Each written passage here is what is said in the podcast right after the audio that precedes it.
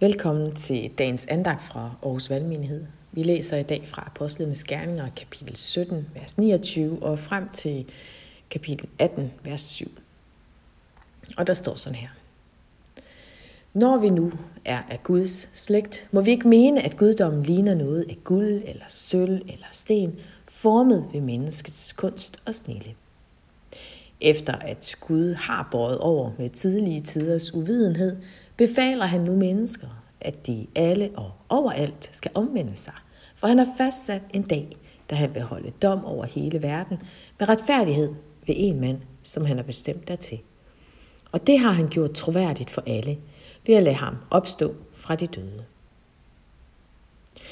Da de hørte om dødes opstandelse, spottede nogen, men andre sagde, det vil vi høre dig tale mere om en anden gang. Dermed forlod Paulus forsamlingen.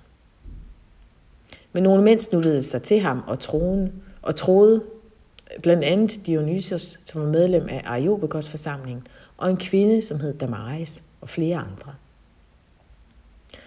Derpå forlod Paulus Athen og kom til Korinth. Der mødte han en jøde, som hed Aquila, og som stammede fra Pontus. Sammen med sin hustru Priskilla var han for nylig kommet fra Italien på grund af Claudius' påbud om, at alle jøder skulle forlade Rom. De to sluttede Paulus sig til, og da de havde det samme håndværk, blev han hos dem og arbejdede. De var nemlig teltmager af fag. Og hver eneste sabbat førte Paulus samtaler i synagogen og søgte at overbevise både jøder og grækere. Da Silas og Timotheus kom op fra Makedonien, var Paulus fuldt optaget af forkyndelsen og vidnede for jøderne, at Jesus er Kristus. Men de stillede sig afvisende og spottende. Der rystede Paulus støvede af sin kappe og sagde, Jeres blod kommer over jeres eget hoved. Jeg er uden skyld. Fra nu af går jeg til hedningerne. Og så forlod han synagogen og gik ind i Titius Justus, en gudfrygtig mand, hvis hus støtte op til synagogen. Vi øh, starter i dag i Athen, hovedstaden i krigen. Her er Paulus nu nået til, og vi kommer ind i slutningen af en snak, som Paulus har på Areopagos. Og Areopagos, det var det sted, det var en stor klippe, hvor beslutninger blev taget, hvor juridiske og religiøse spørgsmål blev drøftet og afgjort. Det er altså et centralt sted i byen, det her. Og nu står Paulus her og fortæller om Jesus Kristus, den opstande. Opstandelsen som det endegyldige tegn på, at forsoningen har fundet sted, og at livet sejrer over døden.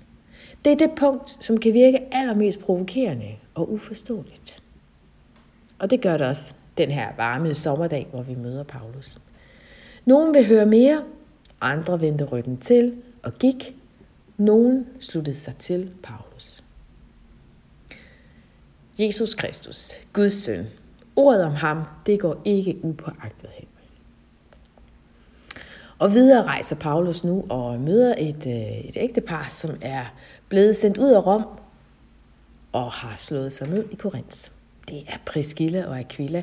De syr telte, ligesom Paulus. Og det her trekløver, de slår sig sammen i et arbejds- og trosfællesskab. Og hver eneste uge, der møder Paulus op i den lokale synagoge, og han samtaler her med jøderne om evangeliet og forsøger virkelig at overbevise dem om, at Jesus er Kristus. Og ved I hvad? Så får han nok. Han får virkelig nok. Han synes formentlig, at han har gjort alt, hvad han kunne i forhold til samtaler og argumentere og være imødekommende osv., og han forlader synagogen. Så i stedet for at tage sit udgangspunkt for sin missionsvirksomhed i synagogen, så flytter han helt fysisk sit ophold til huset ved siden af synagogen, ind i Titius Justus' hus. De to ting, som jeg særlig hæfter mig ved i dag, der er det første, det er det her fællesskab, som Paulus og Priscilla og Aquila har.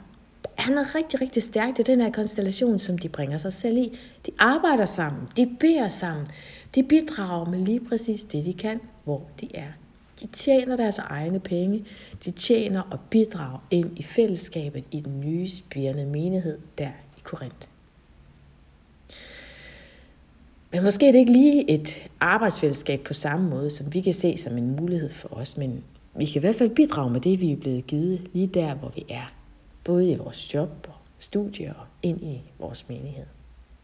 Og det andet, det andet, jeg hæfter mig ved i dag, det er, at Paulus, han når faktisk en kant. Han har en grænse. På et tidspunkt, der får simpelthen nok af de her evindelige diskussioner i synagogen. Diskussioner, der øjensynligt ikke fører til, at der er nogen, der bliver overvist og tager imod evangeliet. Og måske har du også der nogle områder i dit liv, hvor du synes, du har gjort alt, hvad du kan. Der er ikke mere energi. Der er ikke mere, du kan bidrage med. Det kan være, at tiden er til at flytte dig til en ny arena. til at kaste energien ind i noget nyt. Til at kaste bolden tilbage til Gud og bruge kræfterne et andet sted. At Paulus han så konsekvent droppede synagogerne som sit udgangspunkt for sin missionsvirksomhed, den betød faktisk på en længere bane, at evangeliet nåede endnu længere ud. I situationen kunne det godt virke som et nederlag, men det skulle vise sig at blive et valg, der førte vækst med sig. Lad os bede sammen. Himmelske Far, vi beder dig for den her dag. Vi betror os selv og alle de mennesker, du har givet os øh, i dine hænder. Vi beder også om, at du må vise os, hvis der er områder i vores liv, hvor vi har brug for at slutte noget og vende øjnene mod et nyt sted, hvor du ønsker, at vi skal bidrage. Amen.